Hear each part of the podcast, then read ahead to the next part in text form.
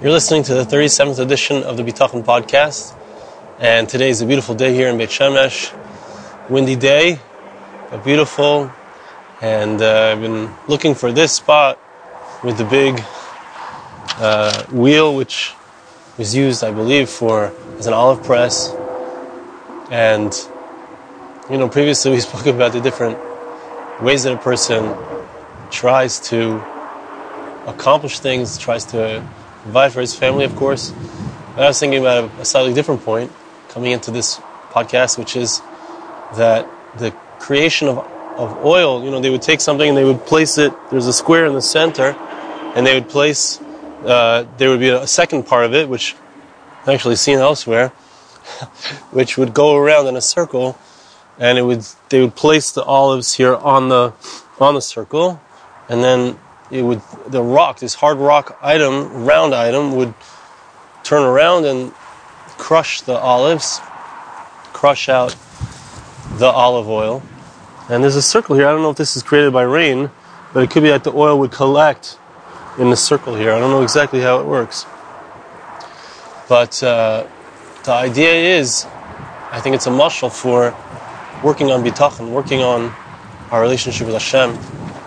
You know, we, sometimes you got to get crushed, but more so, each small olive is like another challenge or or meter that we want to work on, whatever it is. It takes time, it takes effort, one by one, day by day. We go on through our lives, we continue, and we squeeze out that oil. The oil, we all we all know, we just came out of Hanukkah. You know, the oil represents the light of Torah. It represents the the purity, the pure olive oil. It's one of the Shivas Haminim. And so, working on Bitachon, so many opportunities, so many challenges that come up, so many olives to be pressed in our lives.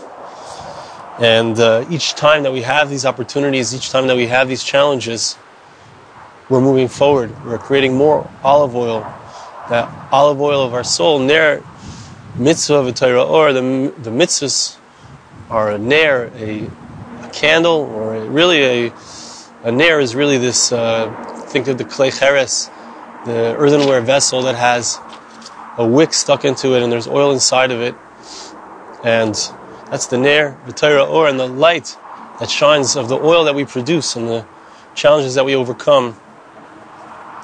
That is the that's the reason why we're here. And uh, just want to apologize. I'm right near the road. The road is very close to me. I want you guys to see this particular location, and uh, you might hear some cars in the background, but comes with the territory. Okay, so I'd like to begin again from the beginning of the 12th chapter of Madrigas Adam, which is the last chapter. And Vayarkila Yocholoi, Pasuk says, talking about the battle of Yaakov Avinu with the angel. He saw that he couldn't win, meaning the angel saw that he couldn't succeed against Yaakov Avinu, against Jacob. So he slammed him on his side in the joint of his thigh in their battle. The Zar says a famous thing that the angel was able to strike him in the place which supports the Torah. Yaakov Avinu, he's the Torah, he's Ishtam, Yoshev Oilim. The support is that which holds it up, is the leg. He was able to strike him in the support of the Torah. The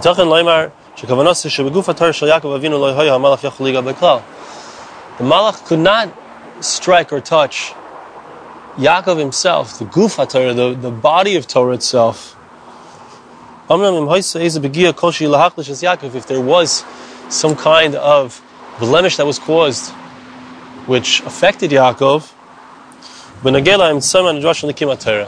has to do with the means which are necessary in order to keep the Torah alive, to keep the existence of Torah to, for it to continue.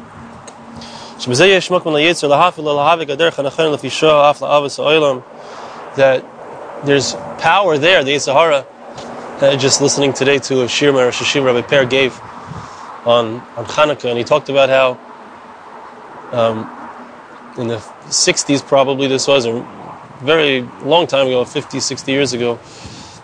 So there was a total of, in the entire United States, a total of 50, he said he calculated. There was 25 Kadal Avrechim in, in, in Lakewood, seven in Baltimore, seven in Torah Vodaas, a few others scattered throughout the United States. And the wealthy people of America said, Who's going to support them? What an irony.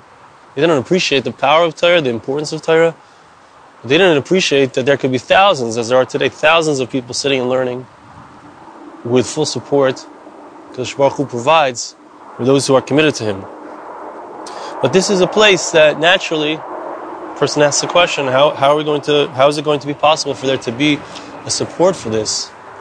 Torah naturally, people question its importance. You know, those who don't understand, those who don't appreciate the value of Torah and how it's the soul of the Jewish people.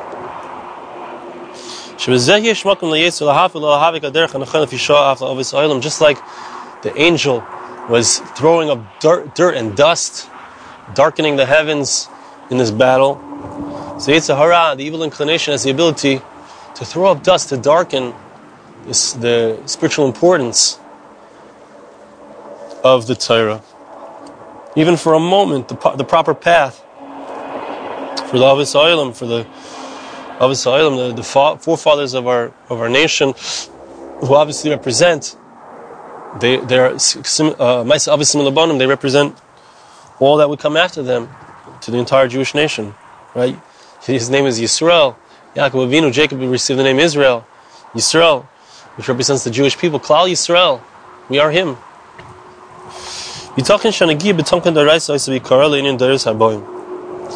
Says the Alter that it makes more sense to say that it wasn't so much in regards to Yaakov himself. A few days later, you know, he was Tzalel Yerecha, he had pain in his thigh, but he got better. Right? But it makes more sense to say that the the ramifications of that battle and the wound that he inflicted, the Malach, the angel of Esav inflicted on Jacob, was more in regards to the coming generations. As we said, that which occurs to the forefathers is a sign for what will occur to his children.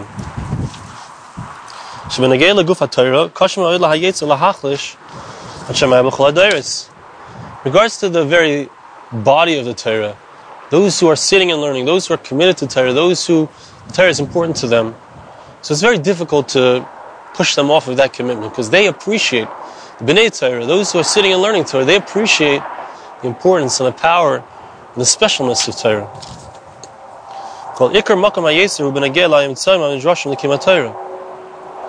The main place of the Yetzer Hara, where does he get have a foothold? Where does the evil inclination have a foothold?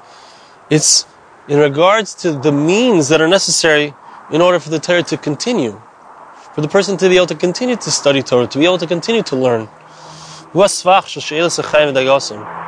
And this is the thicket that surrounds a person. You know, I don't know if you can really see completely, but you know, when you're in a wooded area, when you're in a place like this, so there's a thicket, it's easy to get caught up and stuck and, and, and trip and fall.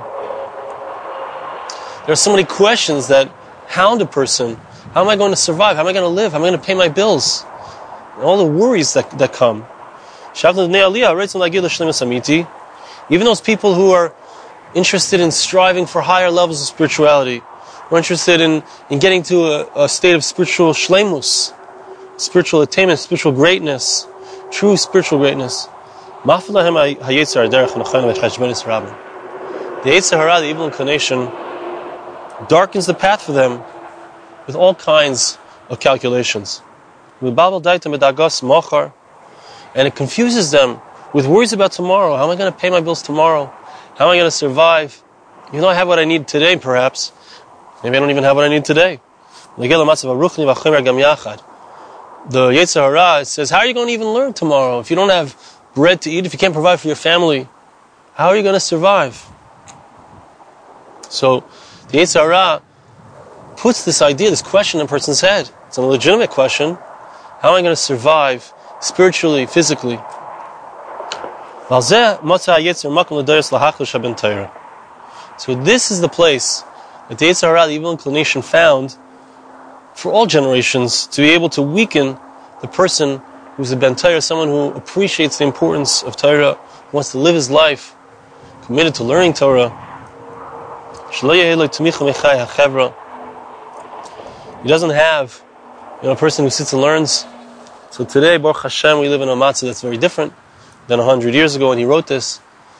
But even today, there's not there's not the you know the general populace does not appreciate, doesn't support the importance of learning of, of those who are sitting and, and studying their entire their entire lives.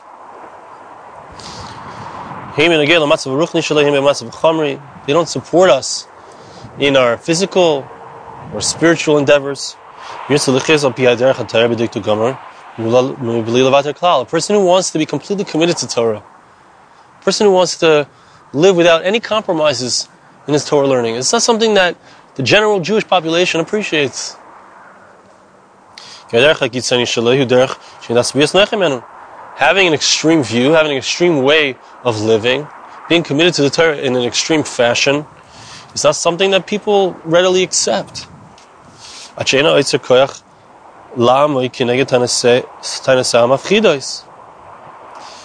It's very hard to have the power, to have the strength within oneself, to be able to stand against those who come and say that you're wrong. What are you spending all of your time studying Torah? What are you spending all of your time with the books for? Go out and get a job. And a person who's in such a circumstance, the world surrounding him, telling him that he's doing something that's incorrect.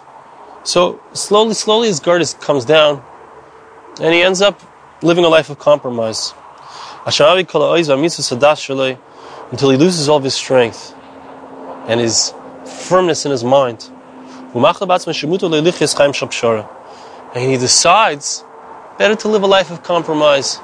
He finds some in between, which ends up being that the person ends up without the Torah at all, heaven forbid. So, what's the obvious solution to this problem? The solution is bitachon. The, the solution is having an ironclad faith in God that He's going to be provided with what for what with what he needs. We can we can line up two statements that our sages said.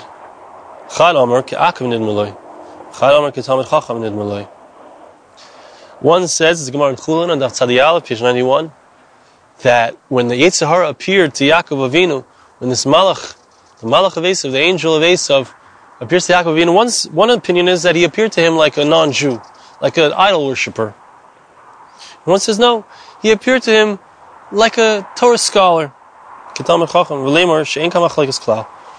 We can that there's not really a difference of opinion here at all. When it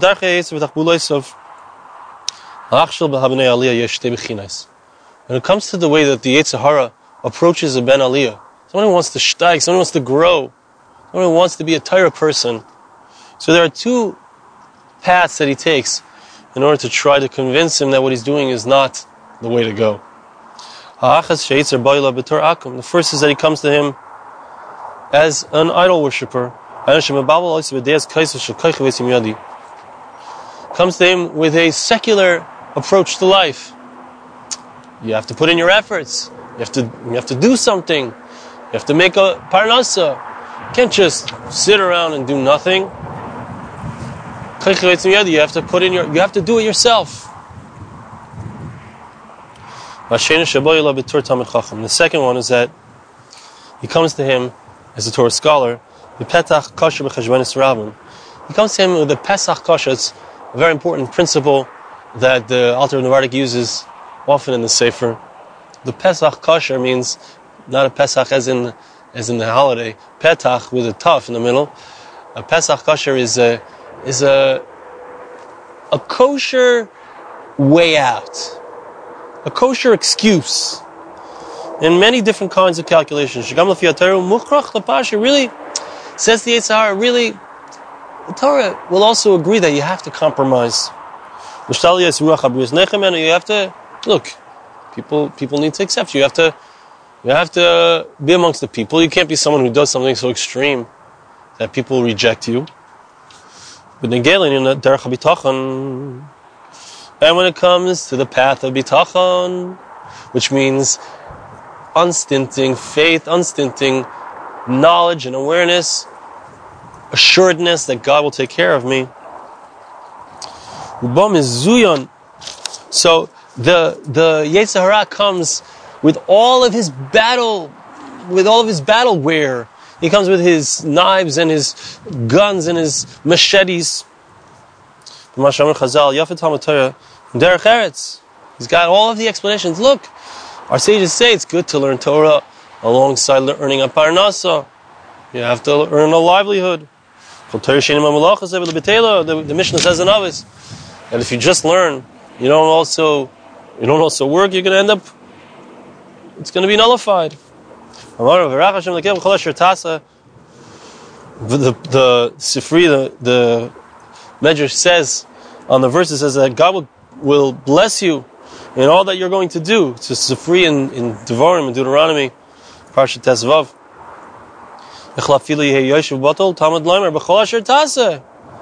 The verse says you got to do something if you want God to bless you. If you want blessings to come upon you, you got to do something. You can't sit around and learn. That's that's what the Yetzer says. That's what the people around a person often say. And also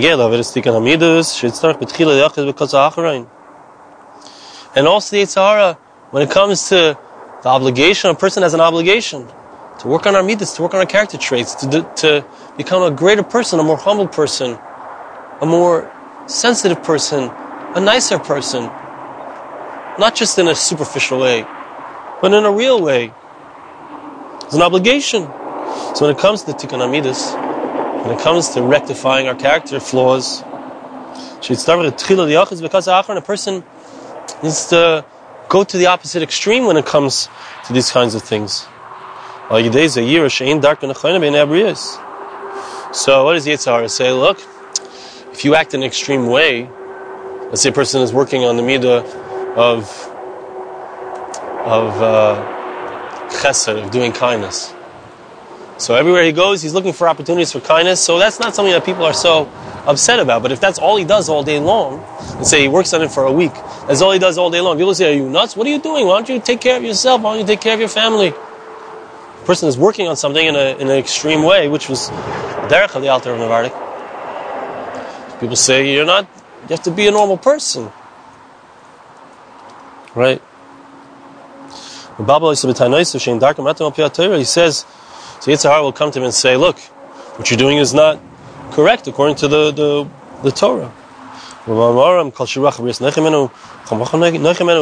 say, the Yetzer Hara will say, and people will say to him, look, who, who do we know is somebody who is appreciated by people? That's the person who's appreciated by God.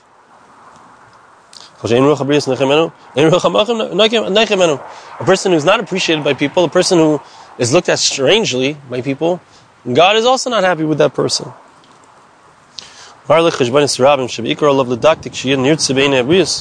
And he'll prove and bring all kinds of different calculations why the most important thing is to, that everyone should like you. You should be somebody who everyone appreciates.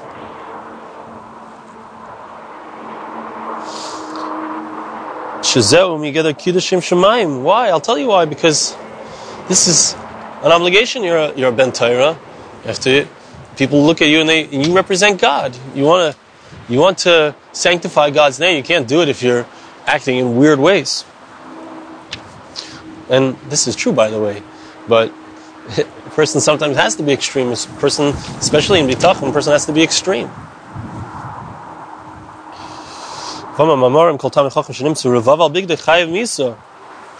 And the Yetzer will say, look, our sages tell us, Gemara if a Torah scholar has a stain on his garments, so he's liable for, for the death penalty.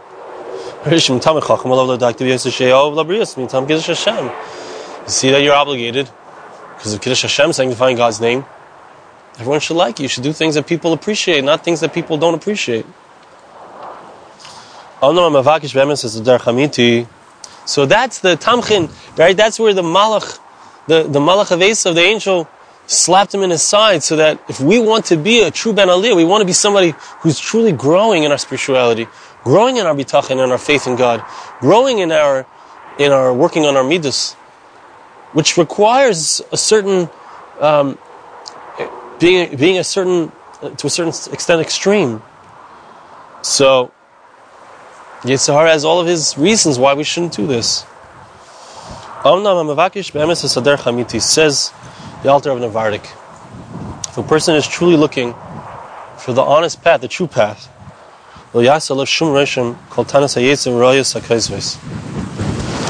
all of these cannot have any effect on him. All of these cannot have any effect on him. All of these false proofs. A person should say in his heart, should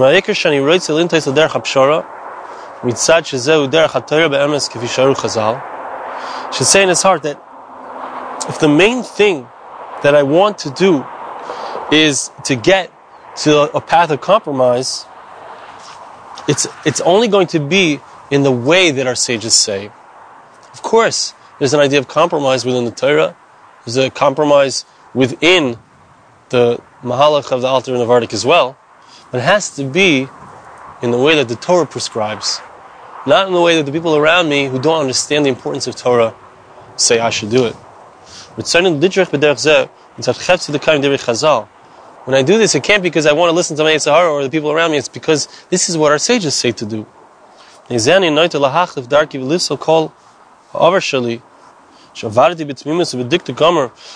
this, I'm going to throw away my past.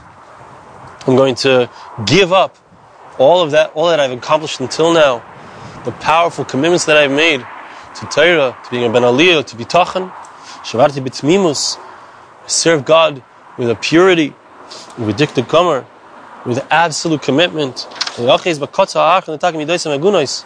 to go to the furthest extent in order to work on and overcome my negative character traits.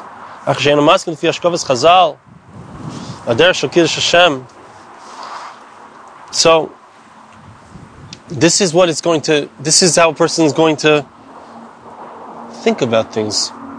Uh, it's going to take away all of these things. Am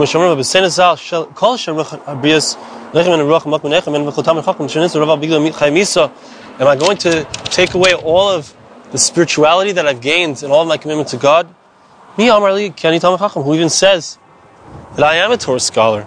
If I think I am a Torah, Torah scholar,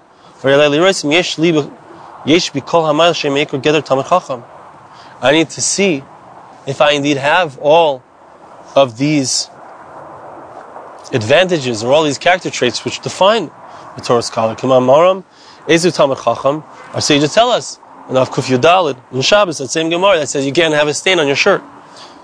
Who is considered a Talmud Chacham? It's a person who is able to respond, they know everything. They know all of Shas. They know down to the, the, the most, perhaps least learned Masechta, Maseches Kala it's called. A person has to be, in order to be considered a Talmud Chacham, a baki in the entire Torah. Ilan.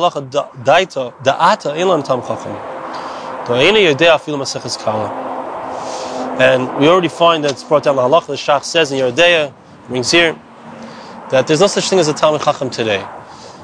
Because we don't know. We, the ordinary person, maybe there's Gedolim who qualify for a Talmud Chacham, Chaim Kanievsky. But uh, the average Ben Torah today does not qualify for this issue to the point where I have to be concerned if there's a stain on my shirt. And when it comes to this statement, that we have to be accepted and loved by everybody. So the response of a Ben Torah needs to be that it's better to be considered, our sages say, it's a, it's a mission in Eduyos, Parakeh, Mishnah Vav. It's, it's better to be considered a fool in the eyes of people all of a person's life than to be considered wicked in the eyes of Hashem for one moment. So don't prove anything from the fact that people have to like me. I can't act in an extreme way when it's called for, in order to do what's right, in order to work on my midas, in order to have bitachon. A person needs to strengthen himself against all of these kinds of tainus.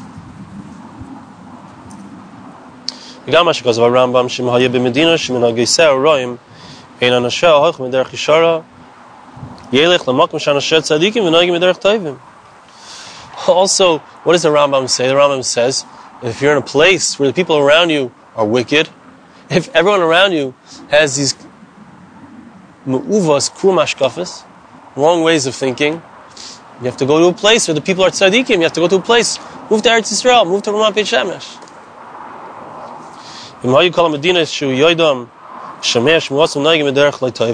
And if the entire world is acting in a way which is inappropriate, which is wrong, which is wicked,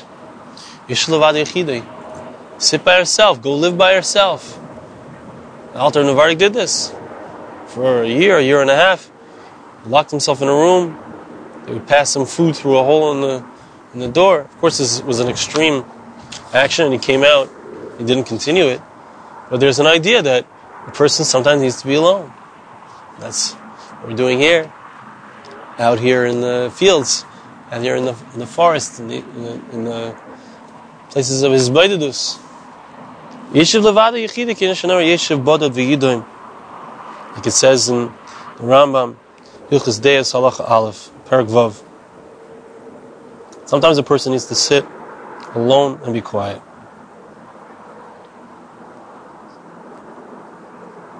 Okay, so we got here from the Alter. I, I know this has gone a little bit longer than I usually usually do this podcast, but what we get here from the Alter is a very powerful concept, which is the importance of sticking to our guns, working on bitachon, being a bal bitachon. It means doing things that sometimes people around us will say to us, "You're crazy." Working on midas, being a ben Torah, being a ben aliyah, being somebody who wants to rise in the service of God. That's that's what's required. What's required is a certain staunch, staunch approach. And I want to just finish off with one more story. I, I share with you the story of Rav Taparovich last time, which was one story that I heard from his son-in-law. And I want to share with you a second story, just marking off where we stopped over here. Second story, which I heard from him on that same occasion, that he saw with his own eyes. So this is, I heard this firsthand that Rav Taparovich, uh, Rav Shlomo Taparovich, so he had started a yeshiva called the Bnei Alavim. Uh, sorry, I'm getting the name wrong. Yeshivas, I lost the name. It's, it's the Levim in Haifa, and it was his responsibility to to get the money, to get the money for the yeshiva. A certain amount of money you have to pay each month, first of the month, to the rebbeim, to the to the rabbis to those who were there. And came the first of the month, and the Rav who was telling the story, I believe his name was Rabbi Frankel, came into to his father-in-law's house, and he saw he was sitting and learning. He was very calm, and he said to him, "Do you have the money that you need?" No, I don't have the money that I need yet. You worried? No, I'm not worried. It was just a few hours until it was payday time, time to pay the money. So he said to him, How much money do you need? He went through it, he made a whole cheshbon of the amount. It was a sizable sum. Make up a number. You know, in those times, this is probably a story from. This is when the, this Rav, who was definitely in his 70s, he was a newlywed, so it was 50 years ago, 1970s. And uh, I'm not worried. No, he was he was a real Navardiker. He worked on bitachon, like we saw in the story of last week with the with the bread and the butter and the cocoa. And he uh, he said, "I'm not worried." Within a short amount of time, there was a knock on the door, and well, they opened the door, and the man was standing there. The man was standing there, and he had an envelope, and and he said to the Rav, he said, "I would like you to watch this money for me."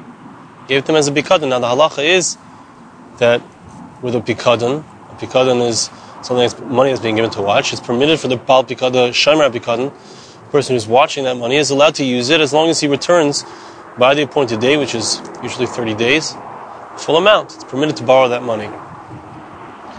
So the man gave him the, the money, and he placed it. He, he the man left, and Rav Toporovich opens up the envelope and he counts out the money. Obviously, he needs to know how much he needs to return to him.